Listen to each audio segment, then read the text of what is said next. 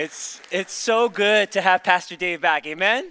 Man, if you guys don't know Pastor Dave, like he shared a little bit earlier, he's been on this journey where, you know, it was discovered that he had cancer on his tongue, and just about two months ago, he went in for surgery and removed about half of it.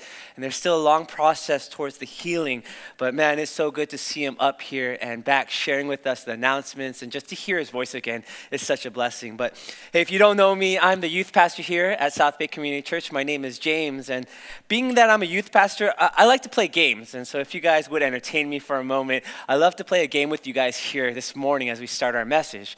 Uh, what I'm going to do is I'm going to play a sound for you guys, and then I want you guys to just do your very best in trying to guess what that sound is coming from. For some of you guys, this may be really easy. For some of you guys, it might be a little bit hard, especially this first one, because I think the little older you are, the more recognizable the sound might be. All right, so take a listen and try to share your best guess. Sound number one. Uh, oh. I see some of you guys are getting it. Some of the younger people are like, I have no idea what that is. And that's okay. This is a typewriter. It's a ty- my, my, my wife last night, she was like, I thought that was a gunshot. I was like, what, what are you listening to? Um, all right, so that's the first one. Let's go for the second one. The second one might be a little bit harder for some of you guys, but take a listen. Some of you guys kind of got it. I hear car. If you guys don't know, it is a sewing machine. Sewing machine. All right, for this next one, it, might be easier to recognize if you're kind of closer to my age. I'm in my mid 30s, and so if you're like 10 years older, 10 years younger, this might sound a little bit more recognizable. And for the rest of you guys, try your best. Here we go.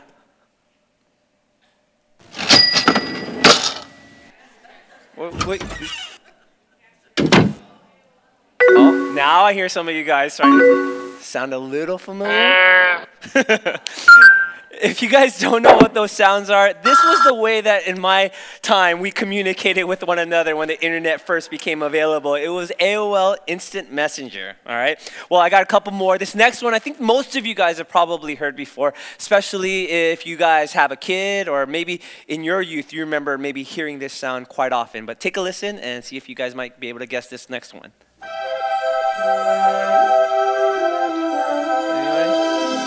Oh, there you go. Some of you guys got that right away. It's like the beginning to all of the Disney movies, right? All the Disney movies that we so enjoy and watch. Well, this final one, this final one I know will be very difficult, especially for those for those that were born after the year 2000. Uh, that's so scary for me to think about, right? I, I don't know about you guys, but I just feel old saying that. I mean, how many of us in here were born after the year 2000? Oh, there's quite a few. Man, okay. Well, you guys probably won't get this. Maybe some of us a little bit older than that will, but take a listen and share your best guess.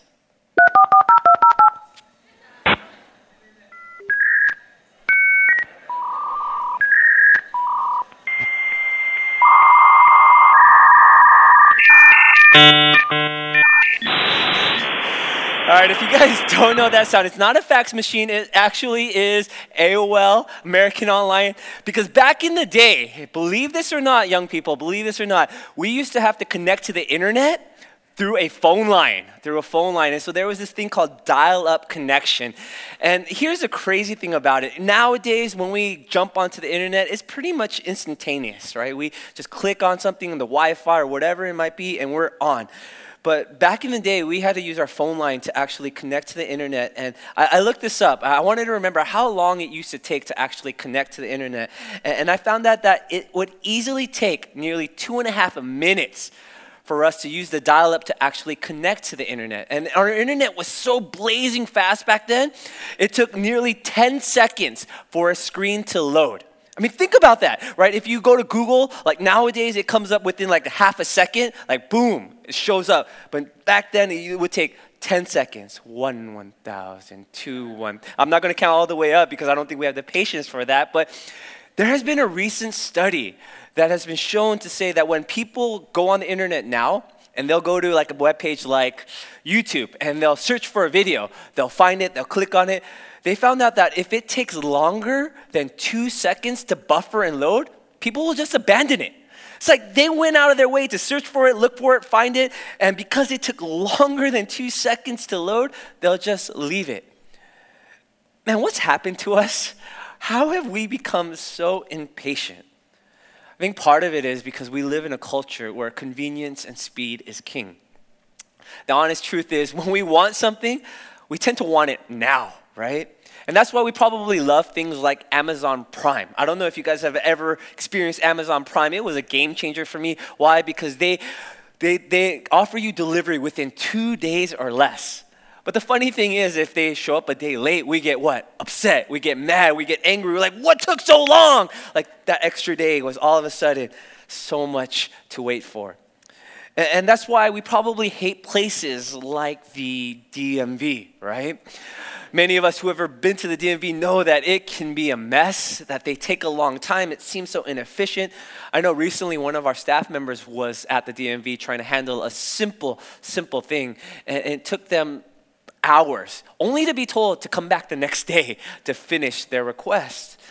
And it's so crazy because this tends to lead us to be people of impatience, right? And when we're impatient, we tend to feel all sorts of emotions whether it be frustration or even crying or, or, or, impatience in the sense that we throw tantrums, we rush, we panic. And for a lot of us, we, we get angry, right? We have a little bit of this thing called rage. And we tend to see it a lot on the streets while people are driving when somebody may cut us off or take a little too long at a stoplight. We, we just burst with emotion, whether it be through the honking of a horn or through the yelling and screaming and sign language of people, whether it be even physical altercations. I recently read another research paper that showed that one of the leading causes of road rage is this idea of impatience. And I've seen impatience even just as a person that works with junior highers and high schoolers. I mean, I don't know if you guys can believe that, but junior highers and high schoolers can be a little impatient. And I saw this because recently, as some of you guys might know, we have Wi Fi here at our church.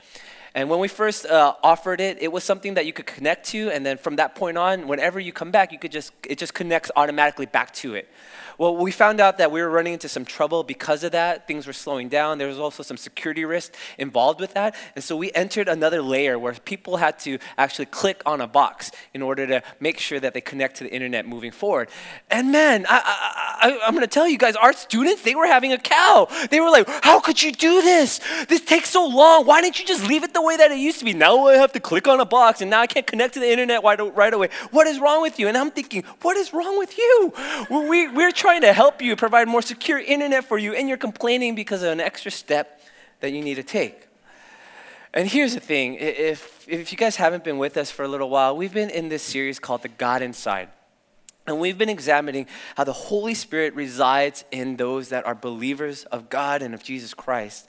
And we've learned that the Holy Spirit empowers us, the Holy Spirit counsels us. The Holy Spirit also, also provides us gifts to use to serve the church and the world and to make God known. But we've also been looking recently about the fruit of the Spirit, how the Holy Spirit inside of us produces a fruit out of us.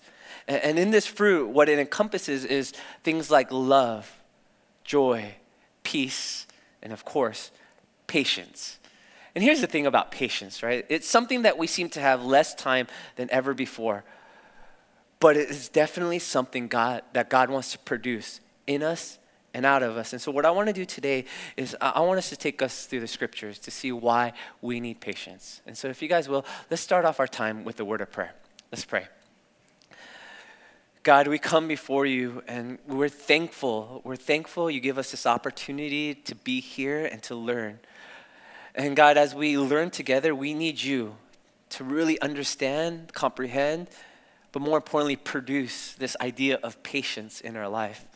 God, I don't think there's anybody in here that doesn't believe that patience is a good virtue, but maybe it's not something that is so easily seen in our lives.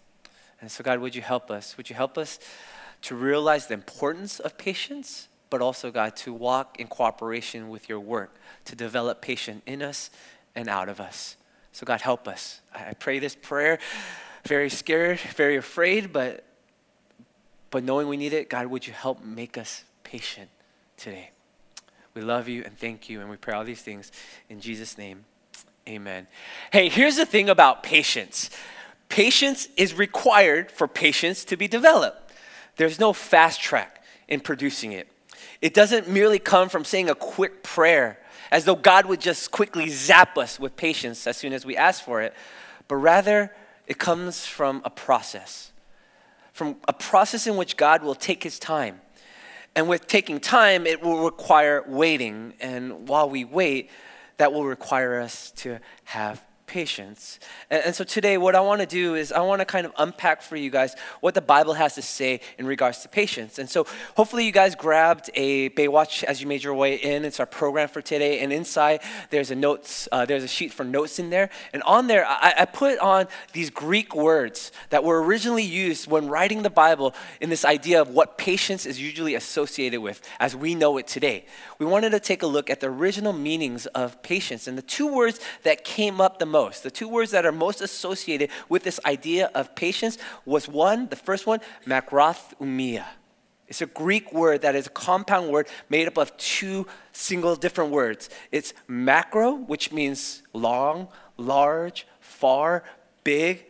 And then the next part was thumos, which was in regards to passion, regards to our temperament, emotion, regards to even being angry, right? And so the way that we can kind of understand this is seeing it as long passion, long tempered, long to get angry. It's the ability to wait sufficiently, waiting enough time before really truly expressing anger. It's not forever not angry, but it is this long temperament. And, it, vo- it avoids the premature use of force, of retaliation, of improper anger. And then there's the second word. The second word that I want you guys to see is this word called "hupo hup, hupomone. Hupomone. And hupo is also a compound word. And it comes from two words. One being hypo, the first part of it is a preposition meaning under, and moneo. It's a verb meaning to remain or abide. And so the idea is this is to remain under or abide under difficult circumstances, especially when it doesn't seem like possible to escape or avoid. And so, again, just to kind of break this down, the word "macrothumia" it is translated in this idea of long suffering, and it emphasizes the attitude or frame of mind that we have with people, especially in regards to our interactions with others. And then hupomo, hupomone, hupo, I'm saying, hupo, I need patience for this. Hupomone it emphasizes endurance, endurance in the midst of difficult circumstances, the idea of persistence. And, and see, here's the reality of it.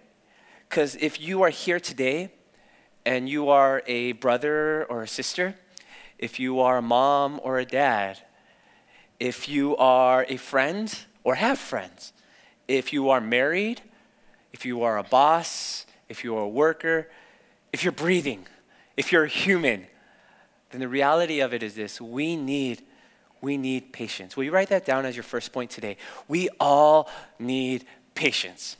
Would you turn to your neighbor and say, We need patience? Turn to another neighbor and say, We need patience. Turn to them again and say, You need patience. Turn to someone else and say, You know what? I need patience. See, the reality of it is this I, believe God desired that we display an attitude of long suffering and long temperedness as well as staying under His plan and His purposes by enduring and persevering through certain events. And, it is so critical for us for a variety of reasons. But the first one is this will you write this down? We need patience from God. We definitely need patience from God because the truth is, every single one of us, because we're human, it means we're going to mess up. It means we're going to fail.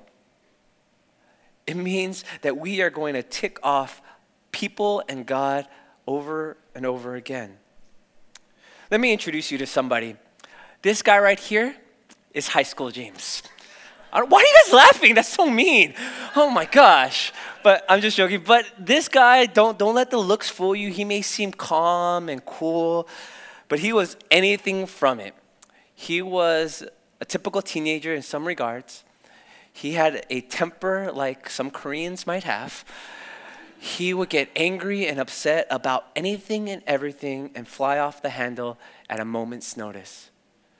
And, and this could be seen as in just evidence of his room. If you went back to high school James's room, you would see a mess, of course, But you would also find something. If you were to look at one of the walls, you would see a nice plaque, a plaque that said, Student of the Year from his church. But if you remove that plaque, what you would find, you would find a big hole in the wall. Why? Because that hole had been made by high school James, who was angry, who was mad, who was quick tempered, not long tempered, who would be, when, when pushed beyond his patience, which wasn't very much, would go and punch the wall over and over and over again. See, I was anything but long tempered. Then there's God. See, and if you think about God, if anyone has the right to be angry, it's Him. I mean, think about when he created Adam and Eve, the first two people. He told them, There's just one thing, only one thing that I asked you guys not to do. And what did they do? That one thing. And then, and then there's the Israelites, the people, his chosen people, in which he saved and showed them miracles and was leading them to a promised land out of slavery. And what did they do on the journey? If you're a parent with kids, you probably know this. They complain. They whine. They continue to ask, when are we going to get there? Are we there yet? Are we there yet? They were very ungrateful. And then there was the spiritually blind Pharisees, religious leaders like me, who were supposed to go and help other people discover and learn more about God and who He was and His just um, tremendous character. And yet they were some of those most prideful people, making this idea of learning about God so difficult and going against God's character. And then there was the slow to believe disciples. Have you guys had those people in your life that were just, that you teach them something and they just don't get it? So they ask you again and you teach them again and they don't get it and they ask you again and they don't get it and it just happens over and over and over again? Well, that was the disciples. And then if we're honest with ourselves, there's us. I know for myself, I often have a hair trigger temper especially when I'm driving. But for some of us, we have a mean streak, a selfishness, a self centeredness. We even are unfaithful to God, pursuing other things, other people, as though they are more valuable and more important than the Lord. And then again, like we mentioned earlier, there's our failures. God has called us to do things, called us to obey, live out His commands, and we constantly intentionally and sometimes unintentionally fail. But what has kept God from just slamming heaven's door and saying, you know what, I've had enough of these people. They just don't get it. I show them, I teach them over and over again. That's it, it's over, I'm done. What keeps them from doing that? Macrothumia. That's what. God's slowness to get angry. See, and the beauty of this is that God desires us so much, He is willing to be patient with us. Especially for those that are not believers, for those that are far from God. If you've come in here today or if you're listening and you're somebody that has not chosen to believe in God, man, I want you to know that this God that we talk about, you might think of him as angry or mad, but he's far from that. He is one of long suffering, of long temperedness. He is not shutting the door on your life and to heaven's gates because he waits for you. Take a look at 2 Peter 3, verse 15. Says it like this Peter says, and count the patience of our Lord as salvation. Count the macrothumia of our Lord as salvation. His long suffering for what? He does it for salvation. In 2 Peter, or in the verses earlier in chapter 3, verse 9, he says it like this It says, The Lord is not slow to fulfill his promises, as some count slowness, but he is patient. Macrothumia toward you, not wishing that any should perish, but what? That we should all reach repentance. See, God patiently, He patiently waits for those that don't believe in Him. You might be sitting here as a believer and wondering, man, God, there's so much misery and hatred and hurt and anger and bitterness and all of this ugliness in the world. God, why don't you just end it now and just take us up to heaven? It'd be so much better. You know why He doesn't do that? Because He's waiting. He's waiting for that heart to turn back to Him. He's waiting for that, for that life, for that soul to be His. He's waiting to save the lost. And He's even waiting for us as believers to turn from our ways that sometimes lead us astray from Him so that we could come back and receive His love and His grace. Here's the reality of God's patience God patiently withheld His anger over our sin until the day His Son hung on a cross. And then God punished Jesus in our place. But yet, God still exercises perfect patience. He wants us to repent, not perish. So He bears with all of our faults and all of our sin, patiently waiting, eagerly to forgive us. He treats us gently, like the works in progress that we are, with great long suffering and endurance. While we may be enemies of the God, enemies of Christ and of the cross as non-believers, what keeps God from destroying his enemies and taking them out? Macrothumia, for the sake of salvation. And for us as believers, He waits for us sometimes when we turn away from Him and we go and chase our own dreams and our own hopes. We go trying to do our own purposes and plans and neglect Him. You know, maybe some of you guys in here today have kind of run away from God. And maybe not intentionally, but slowly drifted away. Can I share with you guys a story of the patience of our God and how He waits for you, the long suffering He has for you?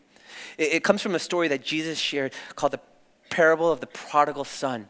And if you guys don't know it, let me share with you guys just quickly what it was all about. See, there was this son who went to his father and said, Dad, you know what? I want my inheritance and I want it now. I don't want to even wait till you die, right? I don't care if you're alive or dead. I just want what's mine. So can you give it to me now? I don't want to wait till you're gone. I want it now. Why? Because I want to spend it. I want to enjoy my life. I want that money. And the father says, Okay, son, here, take it. And what does the son do with it? He runs off and he gets himself involved in all sorts of things that bring disgrace to his family, disgrace to his dad's name. And beyond that, he goes and he wastes every single dime that his father has given him of the inheritance that was shown to him. And then he finds himself, he finds himself feeding pigs with slop, starving, hungry because he has nothing left. And as he's sitting there in this realization of, literally being in the slop of pigs, he realizes, you know what? You know, my dad, my dad's, his workers, his slaves, man, they get treated better than this. You know what? I know I have no right to ever go back to my dad and ask for his forgiveness and to take me back as his son. I basically wished him dead by asking for my inheritance early. But you know what? But maybe, maybe because he's kind and he's he's someone that is patient, maybe maybe he'll take me back as a, a worker and, and being a worker is far better than what I'm at now. And so he decides to make his journey back to his dad. And then we get a picture of what the dad's doing. What is he doing? He's waiting patiently for his son. And we're told that when he sees his son off in the distance, he runs. He runs to his son. And what does he run to his son for? Not to yell at him and scream at him and tell, You are a horrible son. Why are you bad? Get out of here. How you know how bad you disgraced my name? How dare you show your face? No, he didn't do any of that. No, instead, he ran and embraced him. And he told the crowd that was watching, This is my son. He didn't give the crowd a chance to show him any kind of hate, any kind of disgrace. He made it known, This is my son and I love him. He's mine and he's back. And see, that's a story and the demonstration of the patience that our God has with us. That even if we've kind of chosen or even inadvertently kind of walked away from God, drifted away, we have a God that is slow to get angry, that is patiently waiting for us. And when we return, we can receive the kindness the goodness and the grace in which our Father wants to eagerly give to you and to me. Guys, we're human.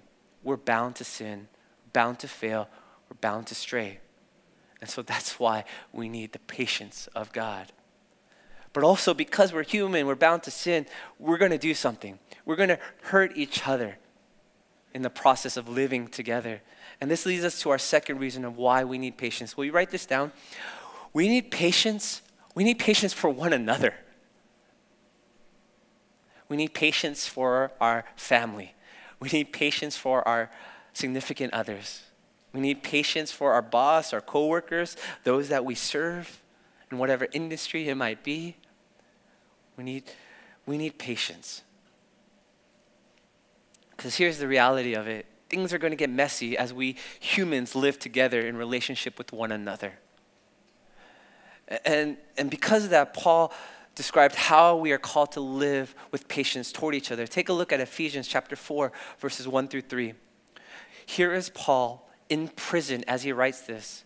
And so he is someone that knows what it's like to be mistreated and to be in a difficult situation with others. And his, here's what he has to say He says, I, therefore, as a prisoner for the Lord, I urge you to walk in the manner worthy of the calling to which you have been called. Being a disciple of Jesus, being a Christian, being a believer, there's a way that you're called to live, a way that is honorable to that name, a way that is honorable and glorifying to your God. And that it is this. In verse 2, he says this with all humility and gentleness, with patience. Macrothumia bearing with one another in love, eager to maintain the unity of the Spirit in the bond of peace. He's saying to us, guys, I need you guys to show each other love. I need you guys to show it through the demonstration of what? Patience, of long suffering, of long tempered, to bear with one another. You know, I, I, get a beautiful example of this as I work with my junior highers and high schoolers. And one of the best examples that I thought of recently was the picture of this friendship or this relationship here. This is one of our students and this is one of our advisors. And just to make it clear, because you might not know, the student is on your left in the glasses and the advisor is on your right. This is Andrew, our student, and this is Kyle, our advisor in our junior high ministry. You know, Andrew joined our ministry recently as a sixth grader this past last year. And, you know, Andrew will be the first one to tell you that, you know, he didn't grow up with the easiest homes. He has a lot of stuff happening which made his life very, very difficult. And because of that, he carried a lot of baggage into evolution. And on top of that, Andrew will be the first one to tell you that his attention span isn't very good, that he gets distracted very easily. And because he gets distracted very easily, he doesn't always listen, he doesn't always pay attention can kind of be off in his own little world, which makes it hard sometimes when we're trying to move around or do different things. And while some may see Andrew and think, oh my gosh, he is a handful, Kyle, Kyle doesn't. Kyle displays macrothumia with Andrew over and over and over again. Because, see, Andrew has developed this great love for Kyle. I think because of the patience Kyle has shown him. So much so that, man, he's always looking for Kyle. So we could be like in service and he could be sitting there listening to the message, supposed to be listening to his handsome, engaging youth pastor, but instead he'll be looking around and he'll look at an advisor. Where's Kyle? Right? And then and then we could be during worship and everybody's singing their songs, directing it to God, and he'll be doing that too, but every once in a while he'll look around and he's like, where's Kyle? Right? And, and, then we could, at retreat, we recently had a retreat and we had uh, these tables that we sat around and we could be eating a meal and he'll be eating his meal and he'll stop and then he'll look around and he'll look over at me or at a leader and be like, Where's Kyle? Right? We could go outside and onto a field and we're supposed to be playing a game and we're supposed to be paying attention to one another. And then he'll stop and he'll look around and be like, Where's Kyle? And, and, then we'll go to the bathroom and he'll be in the bathroom and he could be in the stall and all of a sudden he hears somebody walking in and he'll say, Kyle? No, it's not Kyle, it's me, James. Oh, hi, Pastor James. Where's Kyle? Like, you know, easily somebody could respond and Kyle could say, I'm here, buddy. You don't need me to go to the bathroom with you. I'm here. You don't need to me to go and listen to the message. And he can react just angrily or upset or lose his temper and his patience with them, but he doesn't. He doesn't. He gladly walks alongside of him, knowing knowing Andrew needs a lot of love and grace and a lot of patience. Man, Kyle shows this idea of patience, of having long suffering and long temperedness, not just because of the situation, but he chooses to do so as well. You know, when we were planning our retreat cabins, you know, I'll be honest with you guys, you're to get a little inside peek to some of our youth ministers. Sometimes the leaders come up to me and they request certain kids, or sometimes they request certain kids not be in their cabin because they have a hard time practicing patience with them. But here's the thing with Kyle Kyle came up to me and he said, Pastor James, hey, when you make the um, cabins, will you put Andrew in my cabin? He said, I know that sometimes, you know, he can be difficult and sometimes he can get distracted. And yeah, he asks for me a lot. And I know that uh, the idea of spending the next 48, 72 hours with him can seem daunting, but I love him and I want to be there for him. See, this is what patience helps us do it helps us to bear with one another in love. Not just put up with each other, but love one another.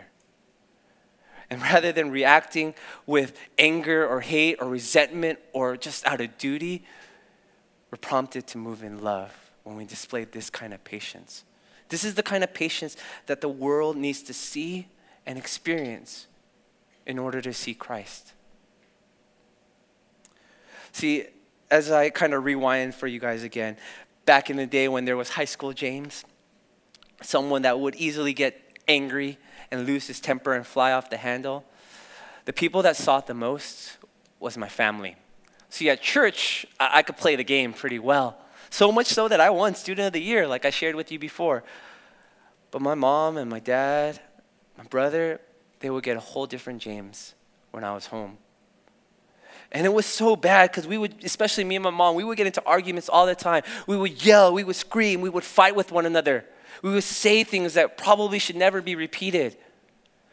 She would always be like, Why are you so angry? And I would yell back, I'm not angry. Leave me alone. She's like, Why can't you be more patient? I am patient. Right? And we would just have this back and forth, back and forth. And, and you know what? Part of me was like, I don't care. You guys, you know what? Whatever. You guys have to love me. You're my family. So no matter what, whatever.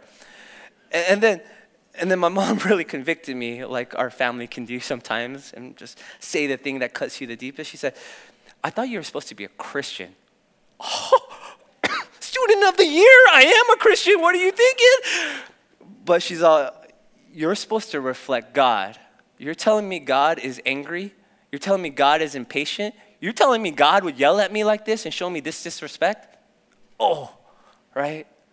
How painful is that? Because she was right. If God is supposed to be living in us, and the fruit that he's supposed to be producing out of us is supposed to reflect him. And what a poor witness I was by displaying impatience over patience.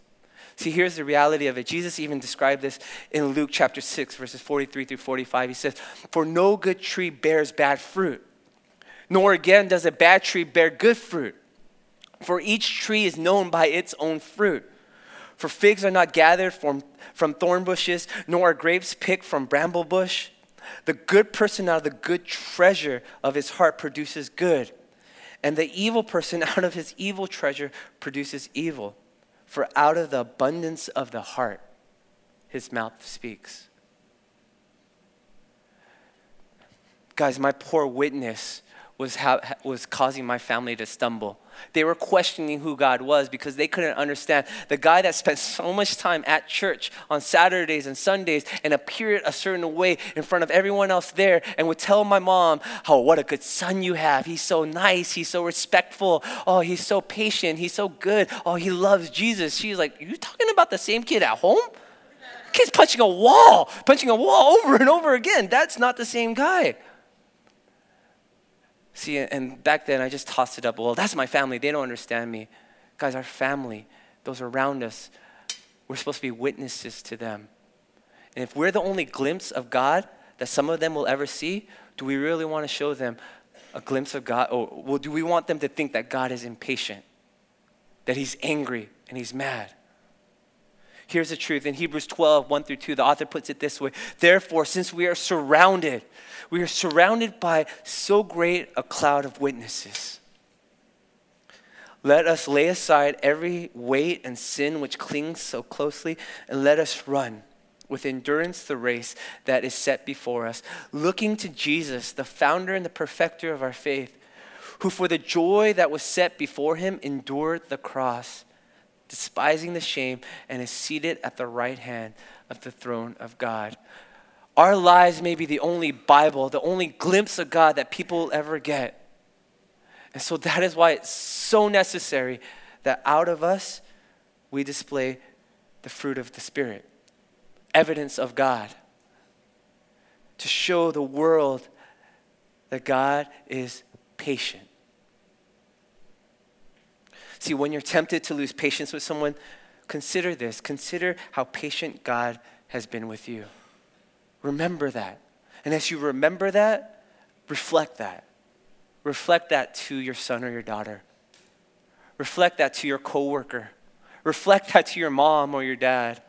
Reflect that to those people that you've been trying so hard to get to come out to church. Reflect that to the world, even those that are driving on the street and don't know how to drive. Reflect that to them. And I want to challenge you guys, challenge you guys to shift your focus. Shift your focus to God and Christ. To remember the patience that you have been given from the patient God that you and I have. And we're definitely going to need patience with one another. But we're also going to need patience for God. And this brings us to our last point here. Would you write this down? We need patience for God, for God's purposes and God's plans. We're going to need patience for God's purposes and his plans. See, I firmly believe this. If you're here today, you're watching this, you're listening to this, you're breathing, your heart is beating, you're alive, that means God is not done with you yet. That God has a purpose and He has a plan for your life. And this is how grand and this is how big and this is how complicated it could be. Take a look at 1 Corinthians chapter 2 verse 9. Paul put it this way it says, "But it is written, what no eye has seen, no ear has heard, nor the heart of man imagined, what God has prepared for those who love him." God has a plan, God has a purpose. And yet, here's the thing sometimes our human hearts and our human minds and our human thoughts, we can't understand it. We can't always sense it. But here's the reality of it patience is necessary. It's a necessary part. It's a necessary part of the process to receive some of God's promises. Because He may require us to wait. And if we're going to wait, we need to wait patiently. See, this was evidence to me through the journey of God's people, the Israelites. If you guys aren't familiar with it, there was a point in time when the Israelites were held captive and made slaves by Pharaoh in Egypt. And God said, You know what? I'm going to get you out of there and I'm going to send you to a promised land. A promised land. Right? And, and so he got them out of captivity and then they made their journey, their journey from Egypt all the way to what we know now as Jerusalem. And I got, I got, I got kind of curious. I was thinking, how long does that journey really take? Because what we know is it took them about 40 years. Well, uh, I Google searched it and I found this meme, and this is what it came out with. On the right over there, you'll see Google Maps saying that it would take l- about six days and six hours to walk from Egypt to Jerusalem. Six days, six hours. And yet it took them 40 years Moses had them wandering the desert for 40 years. Can you say worst navigator ever? Well, here's the thing God had a purpose behind that process to get them to the promised land. If you guys would read along with me in Exodus chapter 13, verses 17 through 18, this is what he had to say. This is what it was said about this long journey for them. See, when Pharaoh let the people go, God did not lead them by way of the land of the Philistines, the shorter route, right? He didn't do that, although it was near. For God said, Lest the people change their minds when they see war and return to Egypt. So God led the people around the way of the wilderness toward the Red Sea. And the people of Israel went up out of the land of Egypt equipped for battle. You guys see that? He knew that if he took the short way, they wouldn't be ready. They wouldn't be ready for all the adversaries and the difficulties and the enemies that they were going to face. He knew that they would be tempted, tempted to run back toward captivity, tempted to run back towards those that enslaved them before. And aren't we the same? Sometimes when we face difficulty and tough times, we're like, I want to go back. I, just want to go back. I don't want to deal with this anymore. even though what we went to back before hurt us and wasn't good for us and wasn't healthy, the idea of like comfort food, we may be eating healthy at one point and we're like, oh, this is getting too hard, I can't do it. We go back to the food that maybe wasn't so good for us. That, that's what he knew could happen to the people, his people, the Israelites. And so what did he decide to do? He said, they won't be ready. And so I'm going to take them the long way to prepare them. You know, there has uh, been studies shown that those that maybe win the lottery, that take it in the large, large, large lump sum, that 70% of those will return back to their original financial status or even worse than when they won the lottery. Why is that? It's because a lot of them actually weren't prepared. They weren't prepared to take in their new income and handle it well and properly. And so, in the same way, maybe God is saying, hey, I need you to go through a process in order for you to receive your promise. See, they had to wait on pillars of cloud and fire to lead them, and it took them 40 years, but it was what was necessary for them to actually be ready to receive God's promises. See, some of you may feel like you're waiting for God to answer your prayers or lead you to what He has promised or alluded you to. And you're waiting for Him to give you an answer or provide some insight. Here's something I want to challenge you guys with. Just because you may not hear God doesn't mean God's not working. Just because God is quiet doesn't mean He's not doing something. I know this firsthand as someone that has planned a proposal.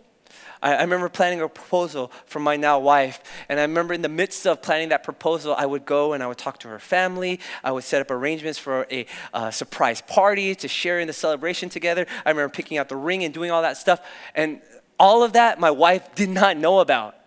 And yet, during the course of our relationship together, especially toward the end, before the proposal was coming up, there would be questions and arguments about when are you ever going to propose? Or there would be comments of like, like you're ever going to propose, right? And in my mind, I'm like, oh, if you only knew, if you only knew what was going on behind the scenes. And the same can be true for you and me, if you only knew. If you only knew what was going on behind the scenes of what God is planning and pre- preparing for you. But we don't. And so, what do we need to do? We need to wait patiently. Hupomone, the ability to endure, to wait persistently.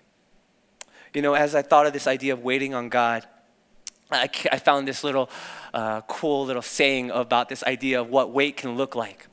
The W says, wait, watch, watch God and look for the ways that he might move. Look for the ways that he might go about producing something. Watch for him. See, because oftentimes he will give us glimpses of his movement. And then if you're struggling, ask. Ask God. Ask God for insight. Ask God for patience. Hupomone. Ask him to help you endure, to trust in his timing. And then finally, it's uh, an I, it says invite. Invite God to work in your heart, to make you more patient to calm you down. And, and then finally, trust. Trust God to fulfill his promises. You know, that little part that maybe some of you guys might not be able to see, I'll, I'll read it for you, but I love it. It says, waiting on God doesn't mean we're doing nothing, it's about allowing God to do his thing. Waiting on God doesn't mean we are doing nothing, but it's about allowing God to do his thing. So we need to trust in His timing and His answers. Because God, He is never early, nor is He ever late. He's, his timing is always perfect. God is never early, nor is He ever late. His timing is always perfect. And His plan? His plan is always better than our own. I learned this personally uh, just through the experience of getting my buddy, my dog, Chase. This is a picture of him when we found him at the pound. And man, I, I, the last two years with him have just been so much fun. I just love hanging out with him. He's so calm and he's so chill. He lets us do all sorts of random things with him. And man, there, I wouldn't trade him for any other dog in the world.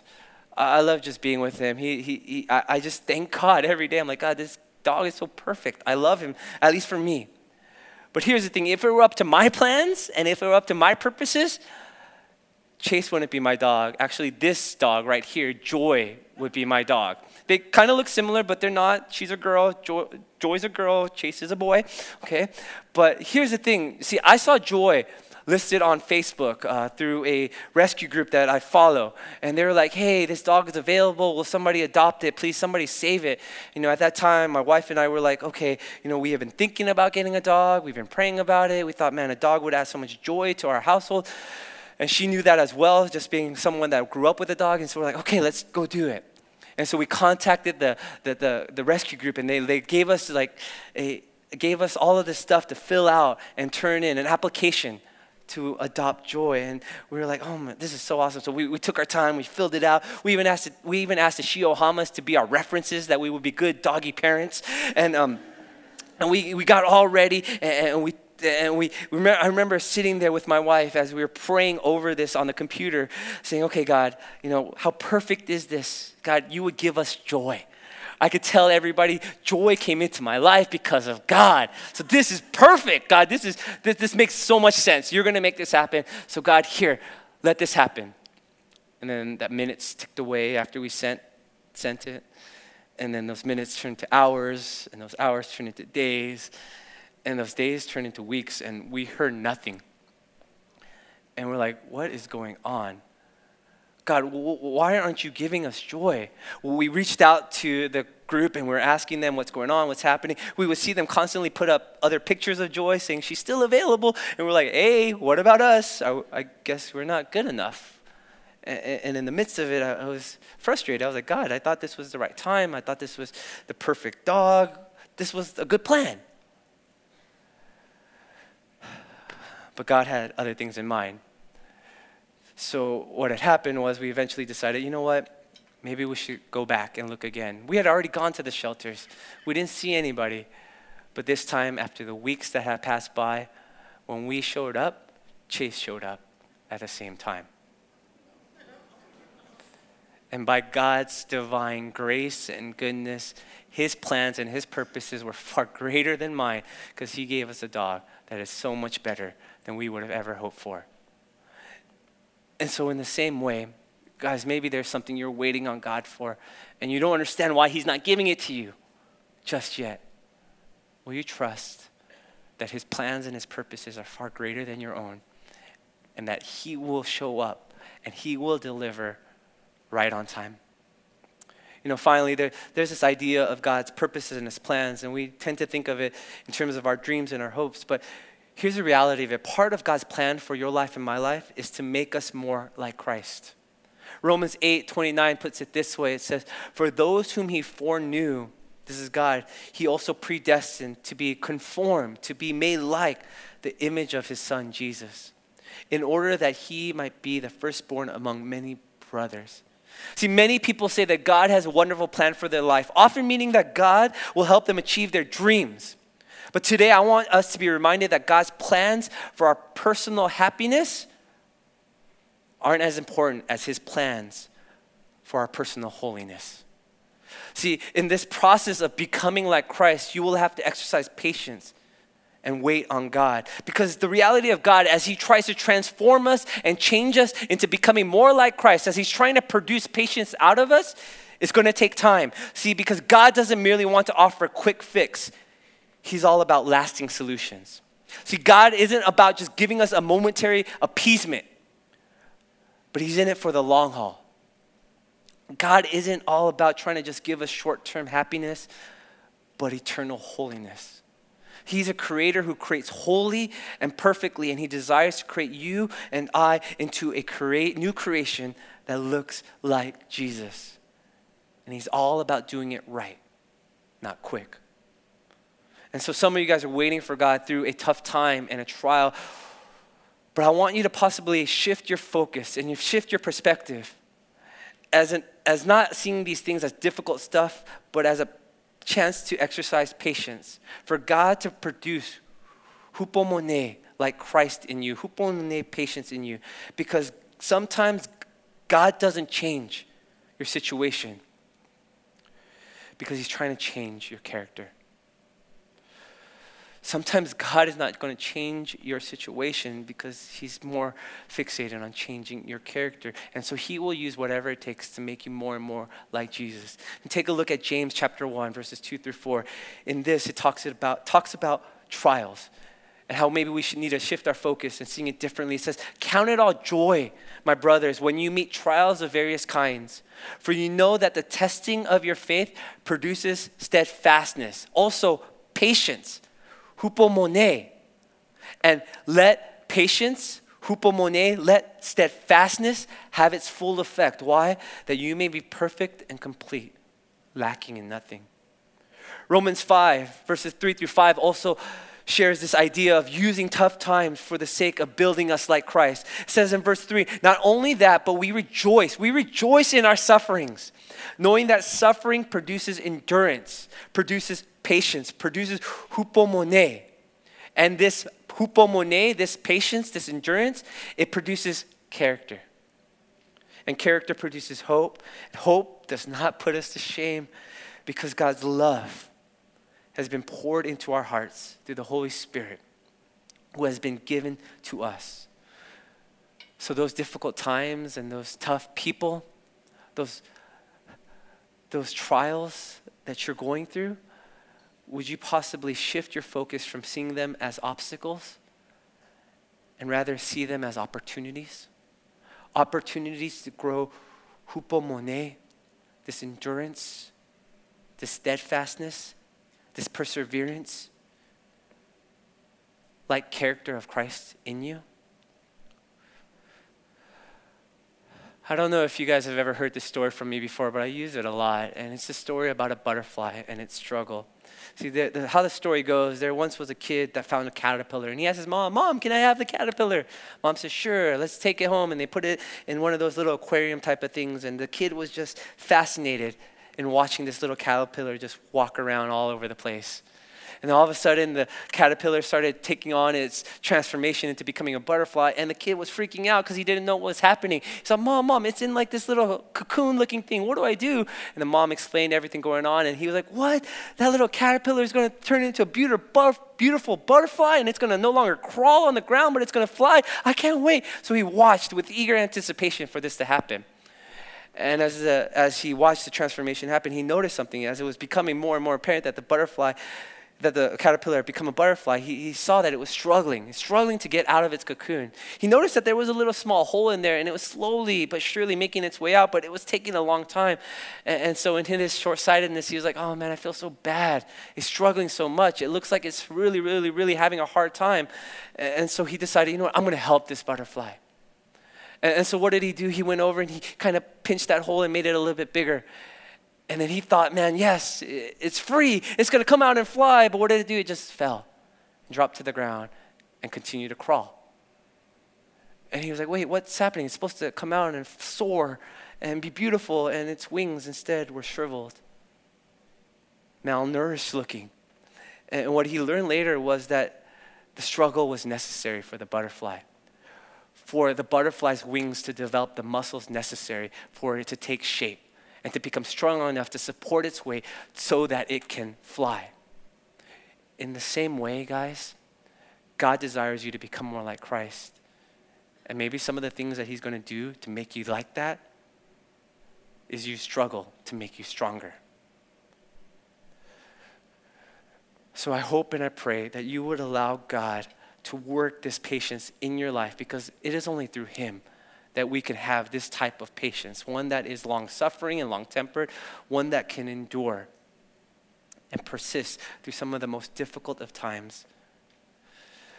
And so I want to share with you guys as I close just our role in God producing this fruit in our life. Will you guys write this down? Our role, number one, in our cooperation of the Holy Spirit to make patience is this we need to, one, receive God's patience. God continues to offer us patience. He continues to show it to us with open arms. And, and, as we receive it, in order to do that with both hands, we need to maybe let go of some other things. We need to let go of our desire to hurry, our desire to control. We may need to let go of our hurts and our anger, our annoyances, and, and have our arms open to embrace and to take in His patience toward us. And then because we need his patience, because he, only God can produce patience in us, because it's not something that comes naturally out of us. And, and then as we do that, sometimes we will forget that God has shown us patience. So the next part is this you remember? You remember constantly God's patience towards you? And I think one of the best ways to do that is by being in his word right here by reading all of the promises, all the ways that He's shown Himself faithful. And another way I want to encourage you to consider is by journaling. I think journaling is awesome because it gives us a chance to look back sometimes and see the ways that God has answered our prayers, even seen the ways that we have grown and we have changed. And that will help us remember how God has sometimes been so patient with us. And as we remember, then it is our opportunity to reflect it. Reflect it to the world because the world needs to see patience. Why? Because they need to see God and because sometimes patience is required for salvation to come. And then finally, will you guys consider how we can, our role is to refocus, remain, and rely on God's plan and pace. We need to sometimes shift our thoughts of looking at a difficult person or a difficult situation as obstacles, but rather opportunities. We need to remain in God's will and His plan, even though it may seem hard, even though it may seem difficult, even though it may be, it seem like it's going too slow. And I think one of the best ways we could do that is by relying, relying on God's plan and relying on God's pace. And this idea of pace is something that I'm pretty familiar with because I, I like to run. I run marathons all the time, and sometimes you need a little bit of help to get to the finish line, especially if you have a goal in mind. And so there's these kind of people right here, marathon pacers, right? And they help you reach these goals of finishing, whether it be in two hours which is impossible, or whether it be three hours, four hours, five hours, whatever they may be. But their goal for the completion of the race, for the whole entirety of the race, is to take you from the start line to the finish line within that amount of time. And my first time ever using a pacer was a difficult one because I was like, what are they doing? Because when we first started off, they started off so slow. And in my mind, I was like, I can go so much faster. But they kept saying, trust us. Slow is good. And I'm like, what are you talking about? Slow is good. Slow is bad. My time is not going to be met. You know what? What's your name? I'm going to write that down and I'm going to email your supervisor later, especially if I don't get this goal. I put too much time, too much practice into this. There's no way. But what I came to learn as I relied on the pacer's pace was that near the finish, while everybody else who jumped out in front of us and was running hard in the beginning, we were passing them. And while they were getting tired, I was getting stronger. And the next thing I knew, we were reaching our destination at exactly the time promised. That's what a pacer can do for us in marathons because they have the experience and, of course, the ability. How much greater is God's experience and God's ability to produce in us what He plans and He's promised? To help us be patient with other people. So I hope today you would seek out God and you will allow Him and you would be patient with Him as He tries to produce this idea of long suffering, long temperedness, and endurance and persistence in your life because we need it and the rest of the world needs to see it from us. Let's pray. God, we come before you, and I know that there are people sitting in here today that are struggling with maybe a person. Maybe it's their mom, maybe it's their dad, brother or sister, it's a family member, a coworker, a friend, and they, they just having a difficult time being patient with them. God, would you help us? Show them patience for the sake of salvation, for the sake of love.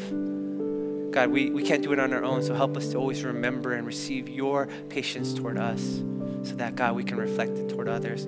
God, I know that there are some people in here today that they're going through a circumstance or situation, eh, and, it, and God, they don't know how they're going to survive. They don't know why they're in the middle of it. God, they're still looking to you for an answer. God, would you help produce in them hupomone, this idea of endurance and persistence, to not give up, to patiently wait, trusting in your pace and your plan. God, thank you. Thank you for being a God that has shown us time and time again what patience looks like, but also showing it to us. Now, God, help us to have it with you and with others. We love you and thank you and pray all these things in Jesus' name. Amen.